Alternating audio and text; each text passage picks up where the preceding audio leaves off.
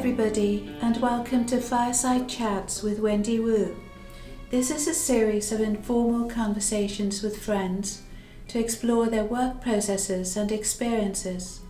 My guests in this series include a composer, a film editor, a dancer choreographer, a designer, and a puppeteer. The music used throughout the series is by my first guest, Gary Yershon.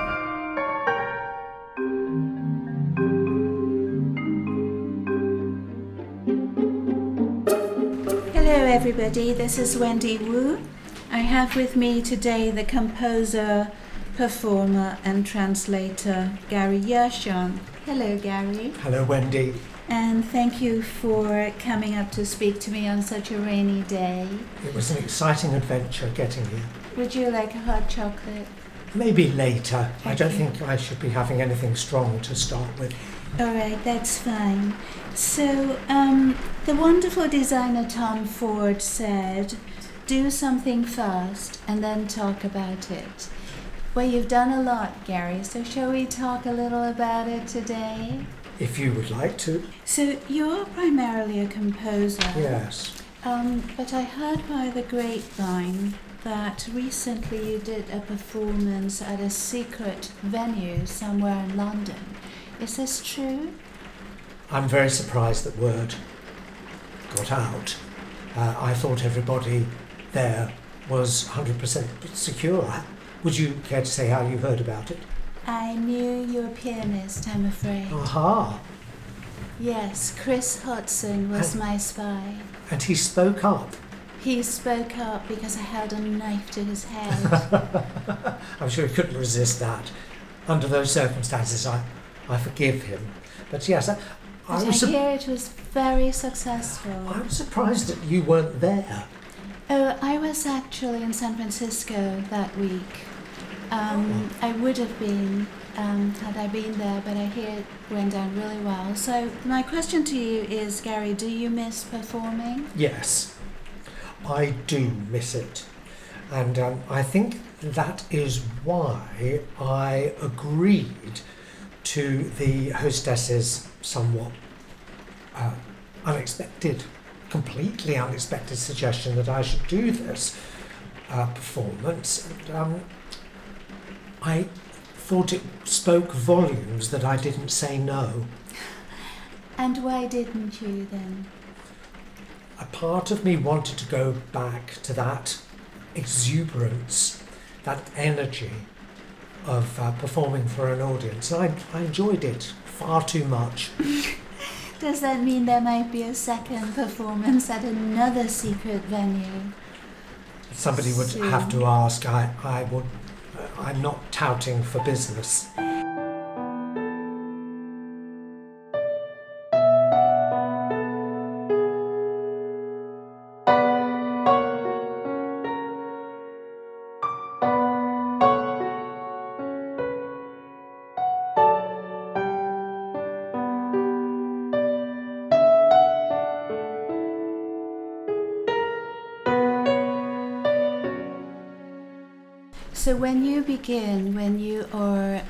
Staring at the blank page, as it were, um, is there any kind of pattern at all? Do you start writing first, or do you start playing first, or how do you start?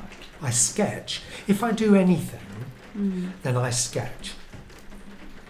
Very traditional, old fashioned, get out the manuscript paper, jot down hieroglyphics on them, uh, dots and lines and squiggles, uh, which are usually indecipherable, even to me. Uh, and then I will take it from there. And it's not as if the idea of the squiggle or whatever it is necessarily will be what I start with. It's just got me going. I, I just need to start. I, you mentioned the blank sheet of paper. Mm. Uh, I try not to be in the room with one for very long. Mm. Don't ask too many questions, put something down, get something moving. Uh, it's that sense of movement, I think. You, you need to start. I mean, you, you all know this from your own enterprises. Well, yes, because I'm a cook, um, I do feel that it's important just throw the ingredients in, act, do something, think later. Exactly. Yes. Yeah, I think music and cooking is is uh, probably quite similar. They really do overlap Mm. in ways that you wouldn't have thought. I mean, for example, think about the property of an egg Right. and the way that an egg binds different ingredients. There are musical techniques for doing exactly that. I mean, for example, a long, low bass note at the bottom of uh, the pitch range. All manner of things could be moving along on the top, but that low, well, well, it could be in the middle or it could be high, it it doesn't really matter. But um, that's an ingredient that binds, tends to bind all these other things together. Lord God of hosts, be with us yet. Lest we forget. You have worked with Mike Leigh several times. What is? How do you work? Well,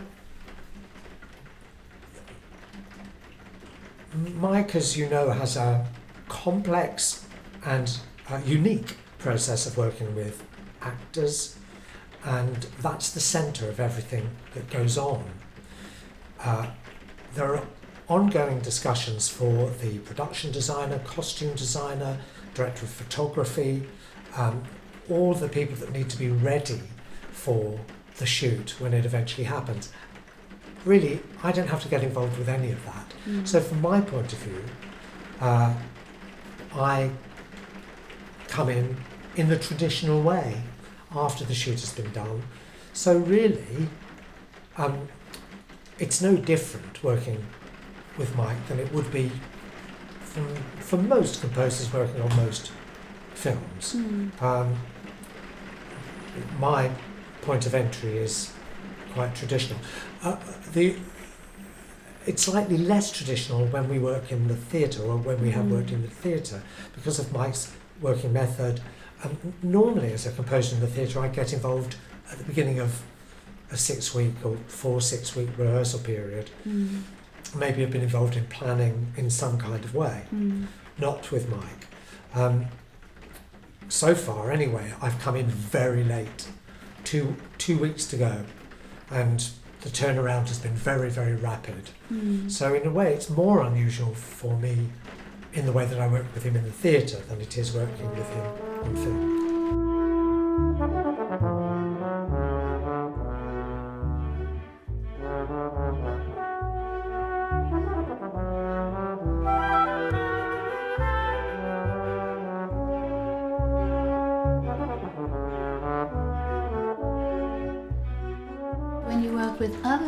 In the theatre, is it very different? Um, it can be. Uh, I've been rehearsing over six weeks. We suddenly go into the, well, we go into the theatre and start doing technical work, and the whole production does a 180 degree turn. Mm. Everything gets thrown out, Mm. and one has to start again, Mm. and that's very exciting.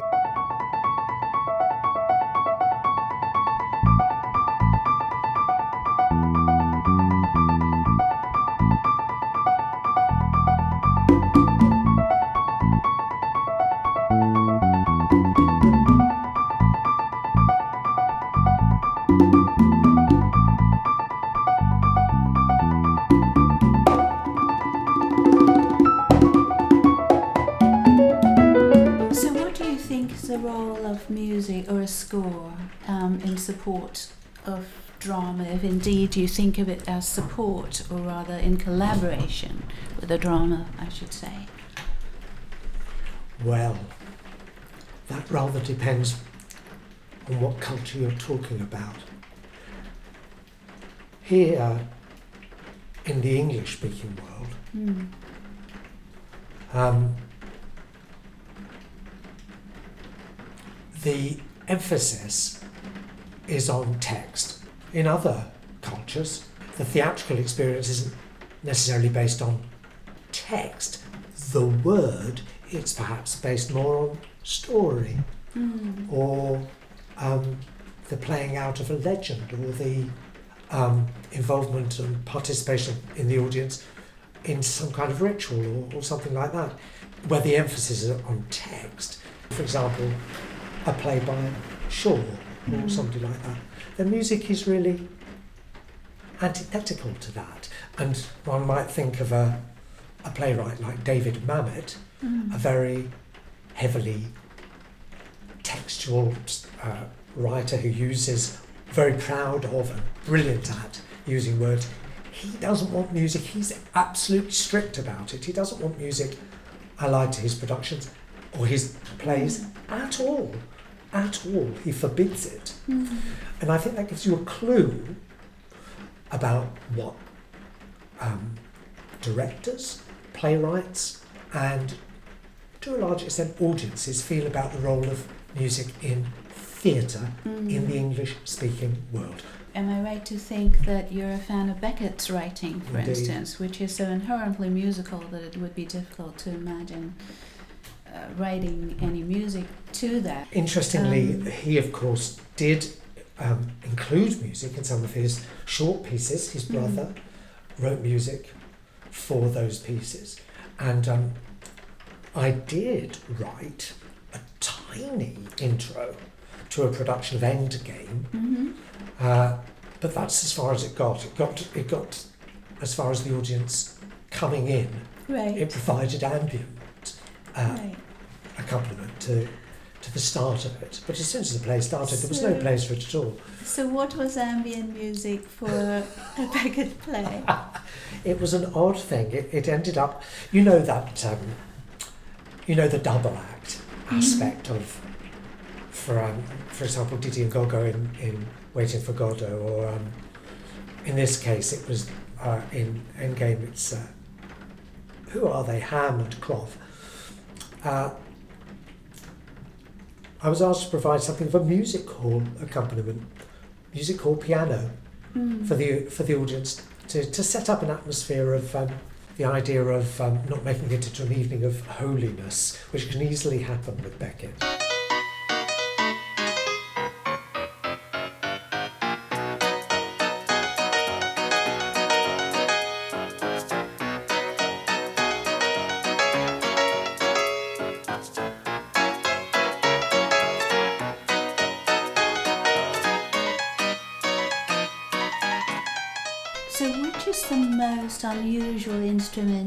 Written for? Oh. Well, I've had all kinds of things. I wrote for an instrument called the Mizwiz. in is um, it? yes, uh, it's a wind instrument um, of uh, used, you know, in the Arab world. The Arab world is it's like saying European. Mm-hmm. You know, it's there's lots and lots of different Mm. musics. There's not only businesses of countries and tribes and there's all kinds of stuff going on. So when one uses the word Arabic, it's like European or South American or whatever. Mm. It's a, it's a it's a big category. Mm. Um, but this, I was doing a production of an adaptation or of Arabian Nights. We were looking for authentic instruments, and I went completely mad Mm. and found all kinds of interesting things. And this was the Royal Shakespeare Company, and um, they hunted down a Mizwiz for me. How do Um, you spell Mizwiz? M I Z Mm-hmm. W I Z. Okay. Mizwiz. Does it mean anything? Was I don't it know, onomatopoeia? It doesn't matter. It, not to me. Okay. Um, but it's um, it's a very strange, powerful sounding instrument that, in the hands of a virtuoso, is really impressive. You know, it's it. Um, the guy we had who who played it could master mastered it to a certain level. He he had many skills, Mm. and uh, this this was a new one. He suddenly, you know, he did his best with it, but just the tone colour, very distinct. Uh, so that was very interesting, and um, I've also written for a, a, a mountain dulcimer. Okay. Um, that's um, it's um, one thing I discovered while I was working on this. This was a production at Royal Court uh, of a play by Bruce Norris, the American uh, writer, called The Low Road, and um, Bruce and I share an interest in obscure instruments. We were e- emailing each other back all kinds of stuff. And um, he got me onto this um, mountain dulcimer thing, of which there are many variations. But the Americans I discovered, um, we have this word zither Mm. to describe something that's plucked, Mm. and the word dulcimer uh, for something that's struck. And the Americans, as far as I know, don't really make that distinction. Do you have a favorite instrument to write for in terms of more conventional instruments that we know about? No, I don't think so. Curiously, I have written a lot for the viola, but um, I don't know why that's happened. It's just come about that way. Mm. But I, I, I don't uh, sit and think about it too much. So, do you actually listen to music at all for pleasure? I know a lot of musicians who don't, so I'm just I, curious. I'm one of those really. you do. I, I don't You don't. I don't really listen Uh-huh. to, to it for pleasure. It's terrible, isn't it?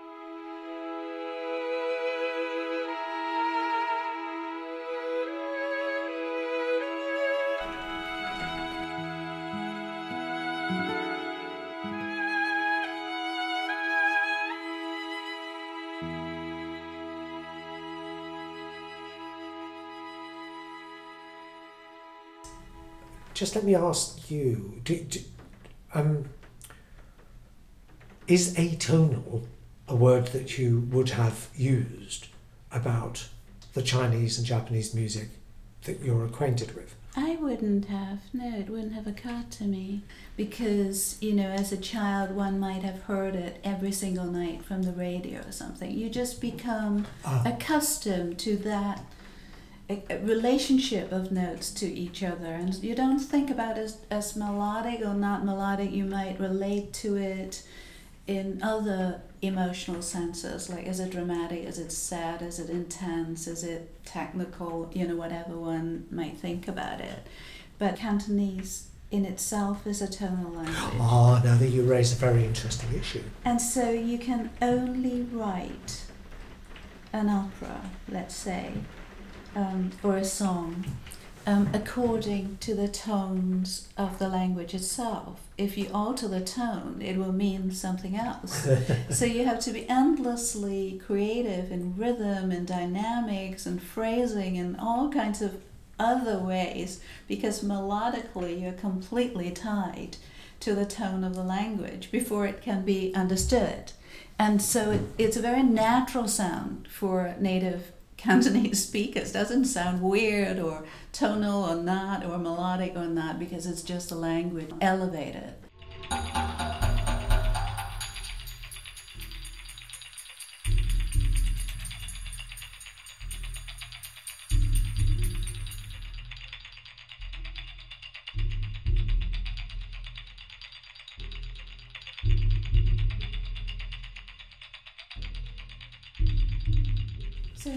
important that all librettists are musicians also? Well, interesting question because, of course, one of the greatest librettists, Boito, was and was a composer, and uh, I think therefore understood Verdi very well and what needed to be done. Uh, but also, you know, I don't know that Lorenzo da Ponte was a a great musician, but the Mozart libretti, they're, they're fantastic. Mm. Uh, they are, I suppose, um, I suppose the second half always suffers a little bit because of the uh, tradition of having these arias. Um, uh, so in something like Don Giovanni, uh, which I adore, you know, there, there are these um, arias that you feel oh, they don't they don't really make any dramatic sense particularly. Donna Elvira has a, a, a wonderful one uh, in the second act.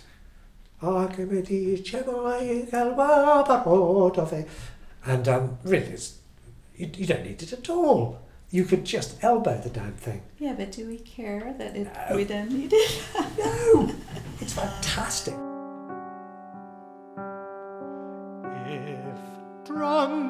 Sight of power, we loose wild tongues that have not thee in awe, such boastings as the Gentiles use, or lesser breeds without So, law. um, this leads me to the first of what I call an aspects question to you. Do you know the game aspects? I don't, but I'm obviously going to learn it. Where it's like basically, if you're a drink, what would you be? If you were, you know, uh, an electric appliance, what might you be, etc. okay. Yes. And um, and because uh, I know that you are working on um, a chapter on a book Yes. about fictional composers in Yeah. film, so I'm going to ask you this aspects question first, and then I'm going to ask you about your writing. If you were a movie, which film would you be? Do you think? Well, which film would I be, and which film would I aspire to be? oh, Uh, both then. well, that's indulgent of you. I think, I think the film that I am is probably It's a Mad, Mad, Mad, Mad World. but the film that I would aspire to be would probably be The Third Man. Ah, okay. Yes. Yes. Uh, do you care to explain? Well, I suspect that although I would like to be um, full of interesting angles and uh, able to touch a wide range of subjects such as politics, love, uh, morality, all of which the third man does, because of course it's Graham Greene, and all those things are in Graham Greene. Um, plus everything that Carol Reed brought to it, and his team brought to it. Um, that's what I would like to be, something as rich as that. That's what I would aspire to be. But I suspect that I'm the long-winded mess with with uh, laughs here and there. Well, I'm going right back to revise both of those films. but uh, right now, I want to ask you about this chapter of book you're writing um, about fictional composers in the movies. Yeah. How did this idea come about? Well, I have a friend who is now a retired uh, academic who, in his inbox one day, got a uh, academic round robin, a call for contributors for a book that somebody was editing uh, under the heading "Composers on Screen," and my friend Martin uh, thought that I could contribute an interesting uh, angle to it. I came up with the idea of, well, perhaps it would be interesting to see how the film industry deals with making a composer up. What, Mhm. what do we mean? Yes. So I proposed that and the editor accepted it. So that's now. It's a fascinating subject, and uh, in fact, you did recommend a film to me that I did watch, which was fabulous. I've now forgotten the title. It's Deception. Deception with Bette Davis and Claude Rains Yeah. playing the composer. Now, was his portrayal of a composer believable to you? I think it really was, and that's partly because he is such a fantastic actor. Mm. Deception is a very interesting film. Uh, its source material, which is a, a two-hander play, a French play, doesn't have a composer in it. doesn't have the equivalent figure. That figure is the third party, as it were, in this love affair, is off stage. Uh, and for some reason, this is what's interesting about it to me, for some reason they decided, screenwriters, the studios, whoever, to turn this into a, a vehicle for um, these people, uh, Davis and Rains and Paul Henreid and so on. They were all wonderful. They were fantastic, Yes. but it, why? Why this? Mm. It's so difficult to understand. Who were the composers who had gone from Europe to um, Hollywood just in that what we think of as a golden period of music? Um, Well, the famous one is Yes. Korngold. Um, who was the composer of? of this, uh, yes, of Deception. Uh, and who wrote famous scores for Errol Flynn films, Mm-hmm. Robin Hood, Captain Blood. A very distinctive stylist, you know, in the uh, of the. Um, if you think of, of a composer like Mahler or Richard Strauss, then you might as well include Korngold in that Mm-hmm. list. Mm-hmm. And he went to Hollywood Mm-hmm. and um, was part of that huge uh, refugee immigrant Mm-hmm. community, uh, of which Max Steiner, who did the Steiner, who did the uh, score to Gone with the Wind, Mhm. uh, is probably the most famous Right. example. yeah.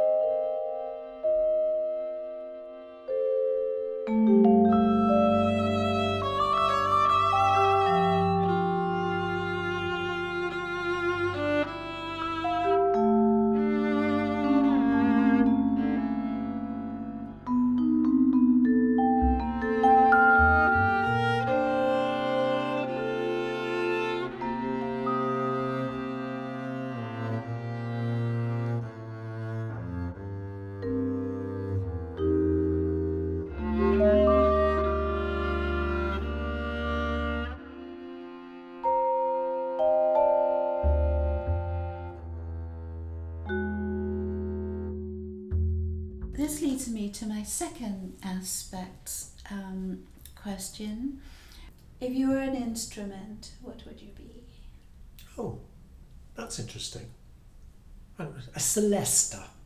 What is a celesta? Celesta is a kind of keyboard instrument Mm.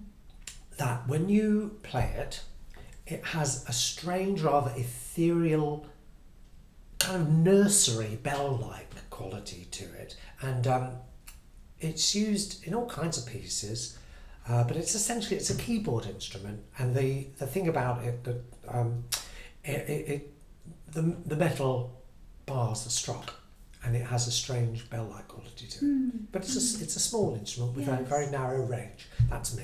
I can I can see that you could be struck Yes, regularly. and yeah. produce a beautiful noise. This leads me to ask you then. Um, I think you learned Russian as an adult. Yes, that's right. which is remarkable. Um, what drew you to the language? I had been asked to write some music for a production of Three Sisters, Chekhov's Three Sisters, and um, I became quite interested in trying to read some Russian poetry, and I thought, oh God, and that's when I started to run across Pushkin, and somehow, if you were being mysterious, you would say that the spirit of Pushkin came and sat on my head until I translated Ruslan and Lyudmila. And once I'd done that, he left. As you know, my goldfish is called Pushkin.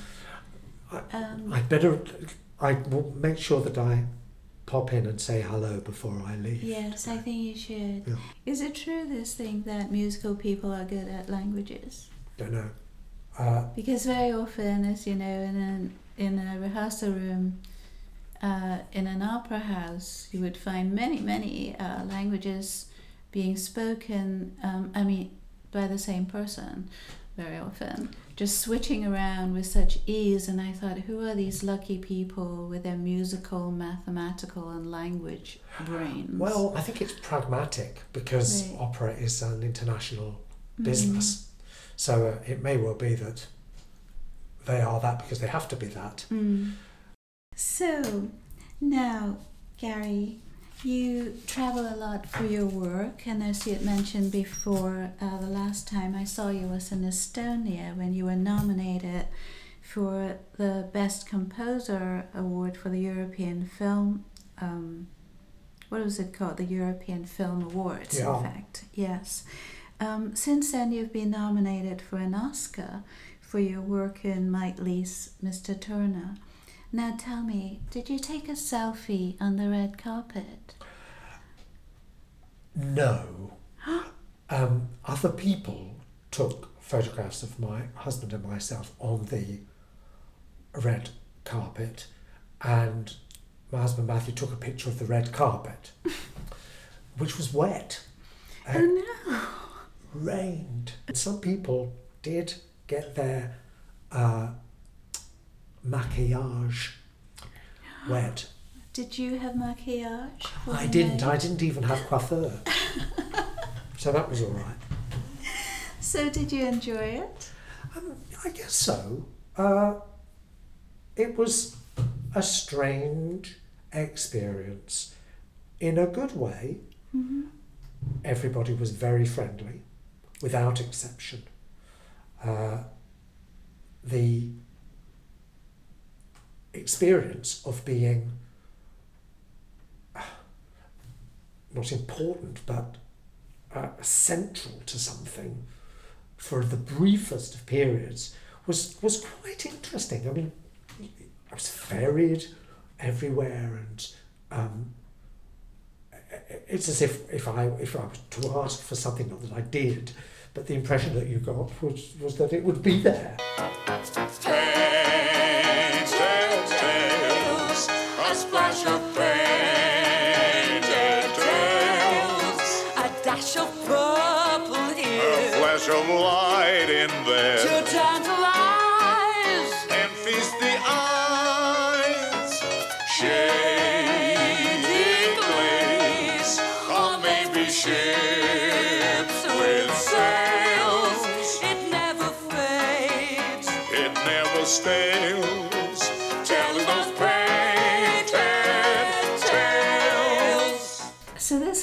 To my third and last uh, aspect question for you, Gary. So if you were a social gathering, what would you be? Okay. Well, I think that I would not at any stage be a party because I don't like them and I don't know how to behave in them and I wouldn't identify with them. So it's hard for me to think of this. I think the, the only social gathering I think that I could possibly be would be a funeral. Really? Yeah. Okay. Um, is it because you're a very dark and depressive, sort of Russian kind of person? No, I think it's because I essentially don't know how to enjoy myself. And at a funeral, you don't have to. Right. Uh, people do try to though these days and, and celebrate a life rather than Yeah. mourn one. Yes, so maybe then I will choose an old fashioned funeral. Right.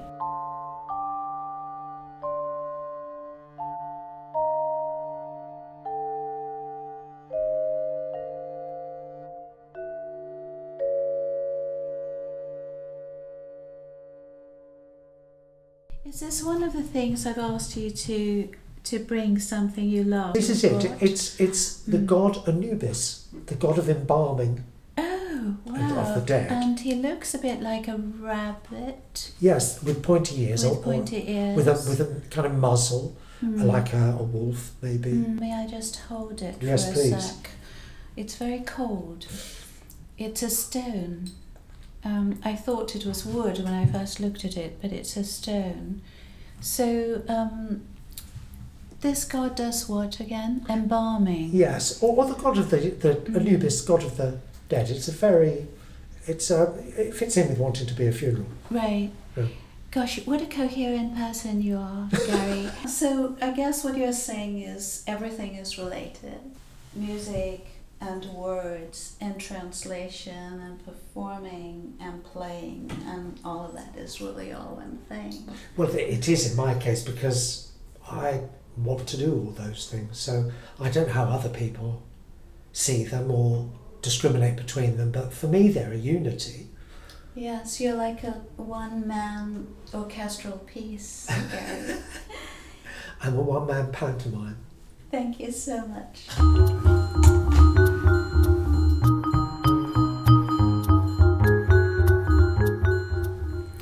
Was Gary Yershon, everyone.